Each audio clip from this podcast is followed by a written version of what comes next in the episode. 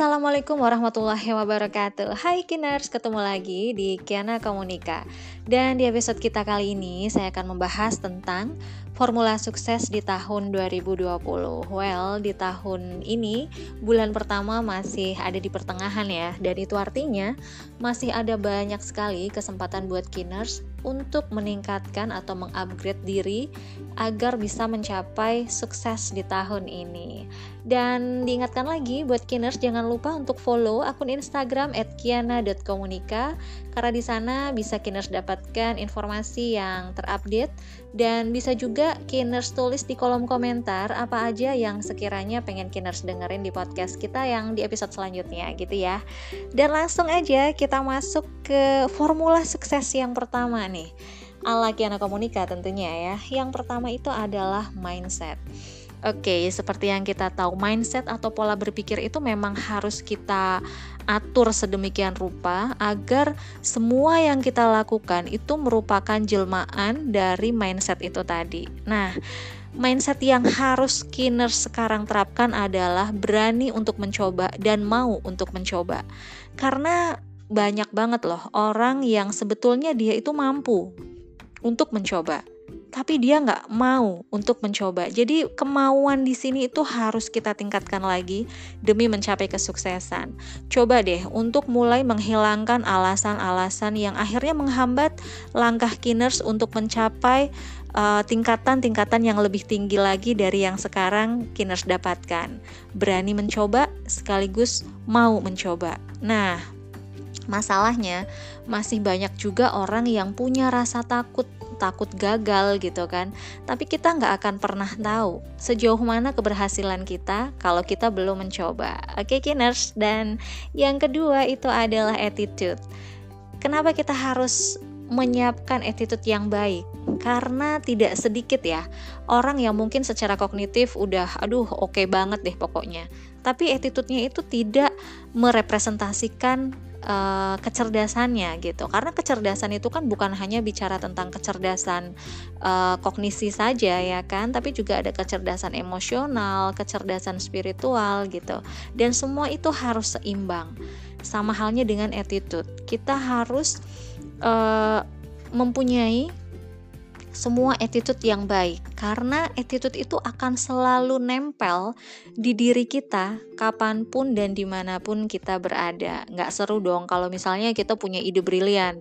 Kemudian kita sudah punya formula sukses. Kita sudah banyak mengeksekusi banyak hal gitu ya. Tapi attitude kita buruk. Pasti tidak akan mendapatkan penilaian atau bahkan penerimaan dari lingkungan sekitar kita. Dan itu pasti akan menghambat kesuksesan kamu nantinya. So, mulai sekarang pikirkan attitude yang terbaik yang akan selalu diingat dan itu adalah kinners banget. Oke, yang ketiga adalah habit. Nah, ini dia hmm, kalau dipikir saya sendiri masih punya tuh habit yang kurang baik. Nah, tapi kan nggak berarti habit buruk itu tidak bisa kita ubah ya untuk menjadi good habit. Nah, sekarang waktunya nih Kiners untuk mulai mengubah uh, sedikit demi sedikit, mulai dari hal yang mungkin terlihat sepele gitu ya, terlihat kecil tapi berdampak besar.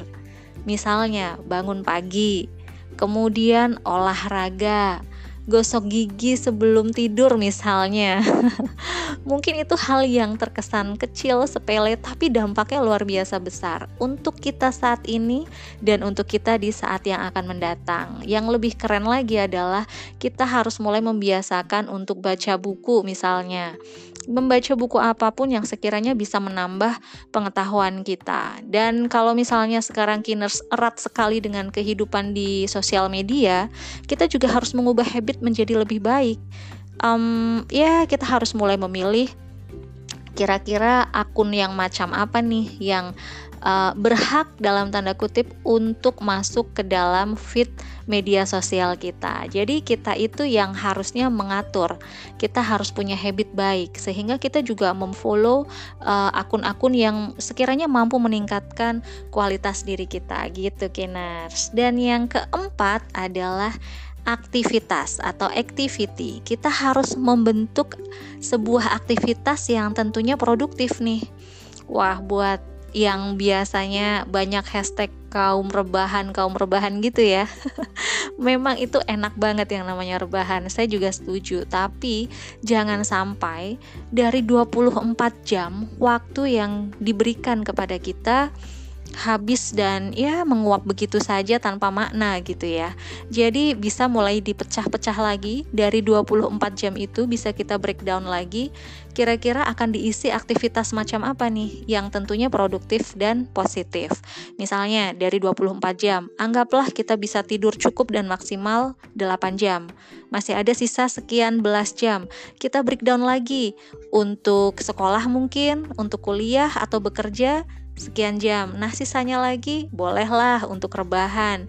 Dan sisanya lagi kita coba isi dengan hal-hal yang sifatnya lebih produktif lagi. Misalnya seperti habit tadi di awal, kita bisa gunakan untuk membaca buku satu jam, untuk olahraga satu jam, atau menggunakan waktu-waktu untuk mencoba hal-hal baru yang tentunya positif dan produktif.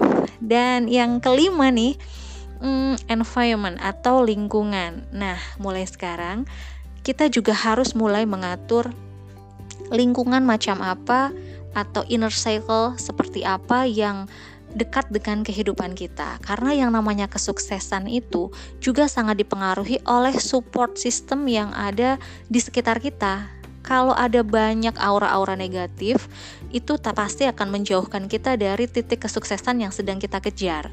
Tapi ketika kita memperhatikan lingkungan yang mereka akan memberikan support system yang positif tentunya, itu juga akan mempercepat kita dalam mencapai titik kesuksesan yang sudah kita rancang gitu loh Kiners. Jadi mulai sekarang mulai diperhatikan lagi dengan siapa dan seperti apa pertemanannya, lingkungannya, segala sesuatunya harus ditingkatkan untuk mengupgrade kualitas diri Kiners demi mencapai sukses di tahun 2020 ini. Oke, okay, sudah siap untuk sukses? Udah ya tentunya. So, keep tuned only on Kiana Komunika karena semua bisa dikomunikasikan. Dan untuk episode kita kali ini saya cukupkan sekian.